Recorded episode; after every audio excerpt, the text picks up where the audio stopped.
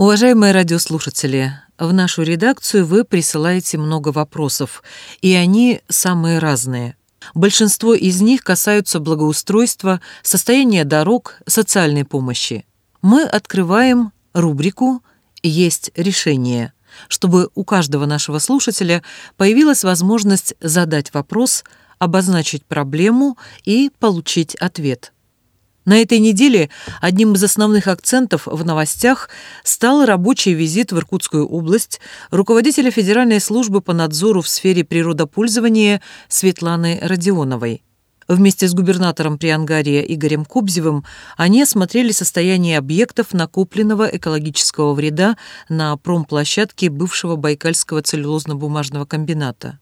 Экология и сохранение природы – наша главная тема сегодня – на ваши вопросы по этой тематике, а вопросы мы подобрали из соцсетей, ответит Андрей Викторович Иванов, доктор химических наук, директор Иркутского института химии имени Фаворского, Сибирского отделения Российской академии наук.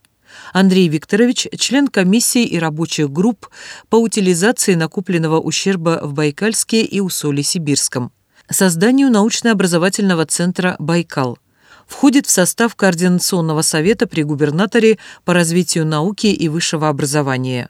Входит в команду губернатора области и готов вместе с коллективом института оказывать всемерное содействие решению насущных экологических проблем в Иркутской области.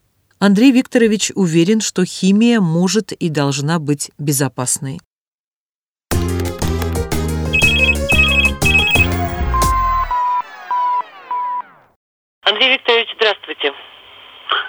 День. Наш первый вопрос э, задал подписчик из Инстаграм в паблике «Наша Приангария». И связан он с темой брошенного предприятия БЦБК. Жители области волнует решение вопроса накопленного ущерба, о котором президент России Владимир Путин сказал в послании Федеральному собранию. А вопрос непосредственно такой. Чем полигон будет отличаться от обычной мусорной свалки? Не навредит ли он людям и экологии? Спасибо за вопрос. Здравствуйте, уважаемые радиослушатели. В первую очередь я хочу поблагодарить э, вот всех задавших вопросы. Действительно приятно понимать, что жители региона неравнодушны к этим вопросам. Это не только руководство страны, либо профессиональное сообщество этим озабочено. Этим действительно озабочены все, и это, пожалуй, очень важно и ценно. Отвечая на этот вопрос, я, пожалуй, ну, чтобы не отвечать долго, я попытаюсь в одном предложении сформулировать ключевой аспект. Э, дело все в том, что ключевое различие между свалкой и полигоном заключается в отношении к отходам, которые там находятся. На свалке лежит мусор, а на полигоне лежит сырье. Я надеюсь, что я понятен в этой мысли, и речь идет, безусловно, вот о чем. Если вы просто выбросили, оно там гниет, оно выделяет какие-то вредные вещества, оно отравляет окружающую среду, это свалка. А полигон это в первую очередь отношение к мусору как к возможному источнику материала, к возможному источнику э, вещества, к, то есть к возможному стартовому соединению или там группе соединений для каких-то трансформаций. Полигон вообще начинается всегда правильный полигон, он начинается с сортировки мусора. Магнитом выделяют металлы, которые могут дальше быть, понятным делом, возвращены в металлургию.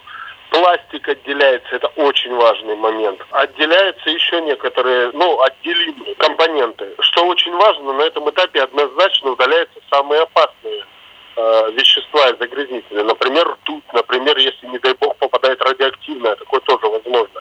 Оно не будет там лежать, это сразу обнаружит. И таким образом полигон – это фактически первый этап мусороперерабатывающего завода. То есть завода, на котором просто все отходы будут утилизированы, переработаны в что-то новое, что-то важное, что-то нужное. При этом вы же понимаете, что когда вы выделяете, например, из вторсырья металл, вам надо меньше металла плавить нового.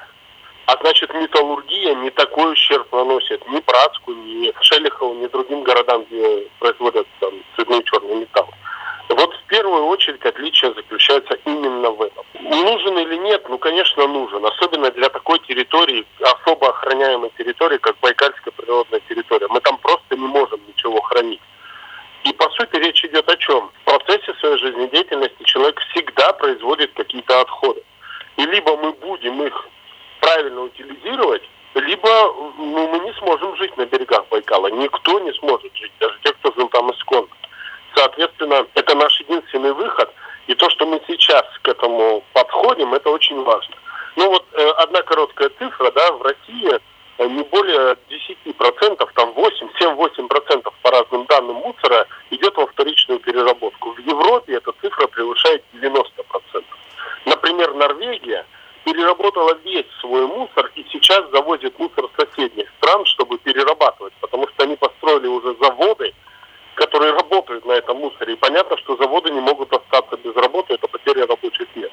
То есть одна из самых богатых стран Европы завозит к себе а, мусор соседних государств и даже доплачивает за него просто потому, что это ценный ресурс, сохраняя при этом свою экологию нетронутой. Спасибо, Андрей Викторович, за исчерпывающий ответ. Следующему э, задает его Иван Малахов. Он пишет, у меня просьба, предложение. В городе практически нет пунктов сбора использованных батареек и аккумуляторов от мобильных гаджетов.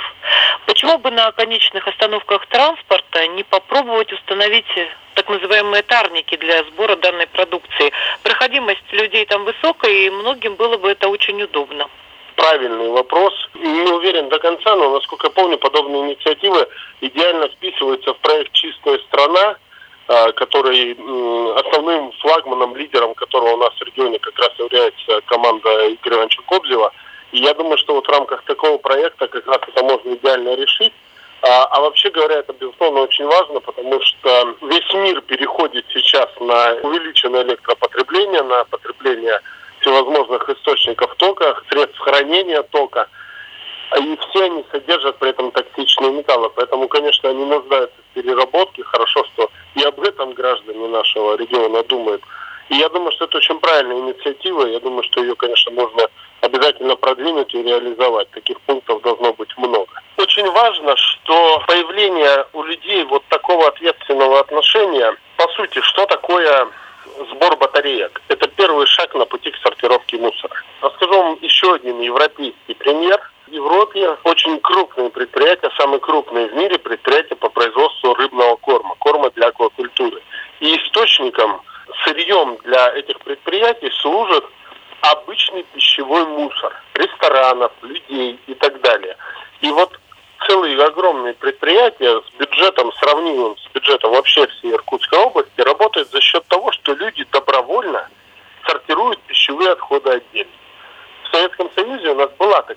культура. Я думаю, многие помнят, что у них во дворах стояли такие специальные деревянные ящики, в которые складывались пищевые отходы. То, что мы начинаем выходить с такими инициативами снизу, это очень и очень важно. Они, конечно, должны быть всевозможно всеми способами поддержаны,